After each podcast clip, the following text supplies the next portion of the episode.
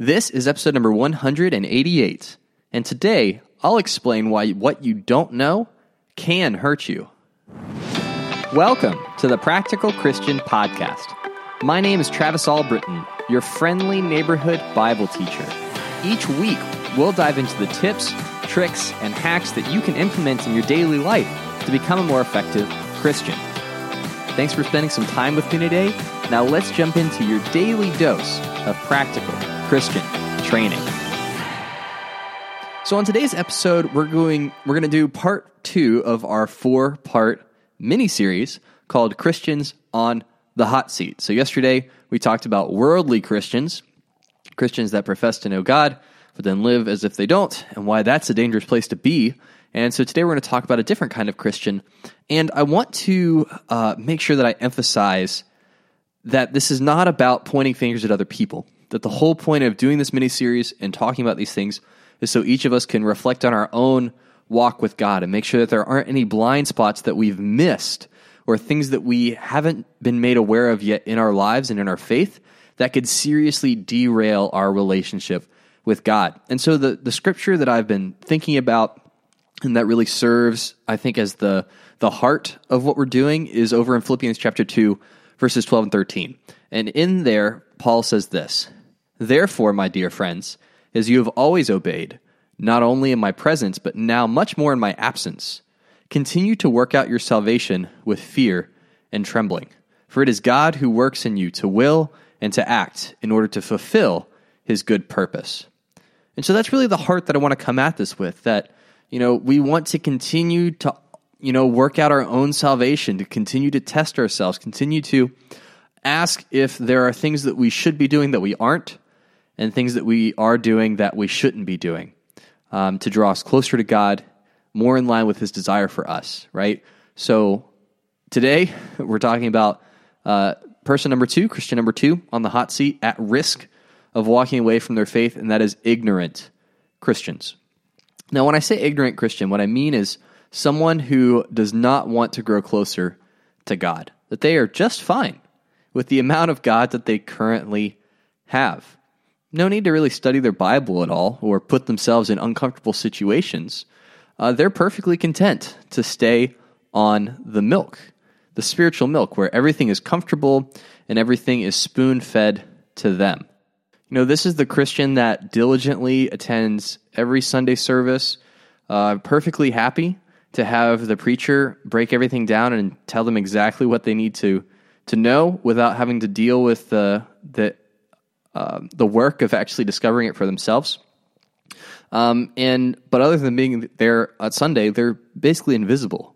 Otherwise, not really plugged in with any relationships. Maybe in a small group, but probably not. Um, and just kind of want to stay at that surface level. Essentially, what they want is to be the Christian version of Peter Pan, where you can live in Neverland and never grow old, and and um, you know just stay there. But you can't do that.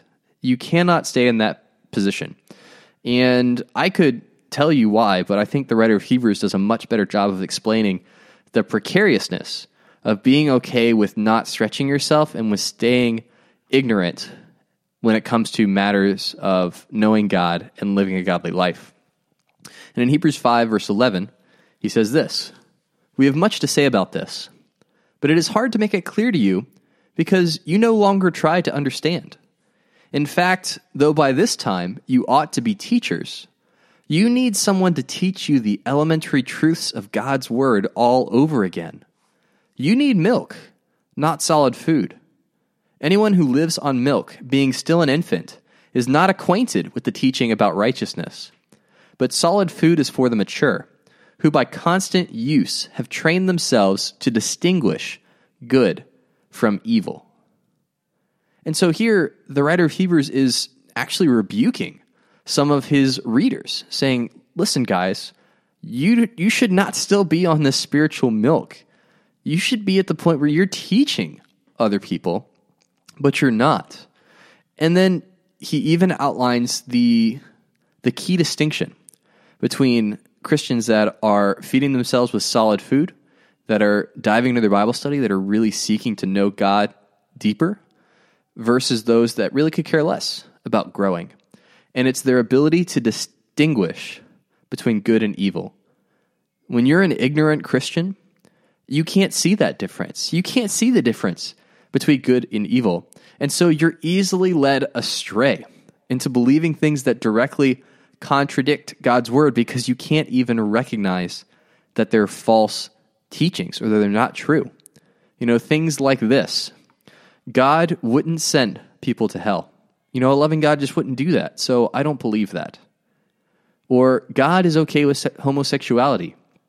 You know, if God made you that way, I'm, I'm using their argument, the world's argument. You know, God made you this way, so he should be okay with it. You'll start to believe that, even if the scripture directly contradicts that statement. Right? It doesn't matter what you do or how you live, as long as you believe the right things.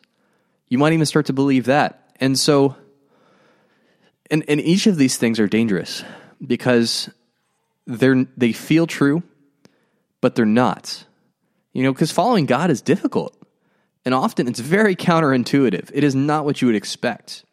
And so if you remain ignorant and you don't learn what it means to honor God and to follow Him and to obey His commands, you will inevitably begin to follow a God that doesn't even exist. You'll begin to follow an imaginary being that does not hold the key to salvation, that does not hold the key to eternal life. And that is a scary place to be. So if you've been putting off deepening your convictions or striving to become mature, make the decision to change. You cannot sustain your faith on milk. You need solid food. You need to grow if you have any chance at surviving and thriving as a Christian. Well, that is it for today. Make sure to smash that subscribe button to get daily practical tips just like this one. This podcast is ad free thanks to my Patreon supporters. If you would like to partner with me in helping Christians around the world be more effective for God, go to patreon.com forward slash practical Christian podcast. And if this episode helped you or challenged you in some way, please pass it along to one person who would benefit from it. Every day is an opportunity to grow closer to God and make a positive impact on the people around you. Take action with what you've learned and help make the world a little more like heaven. Thanks for listening, and I'll talk to you soon.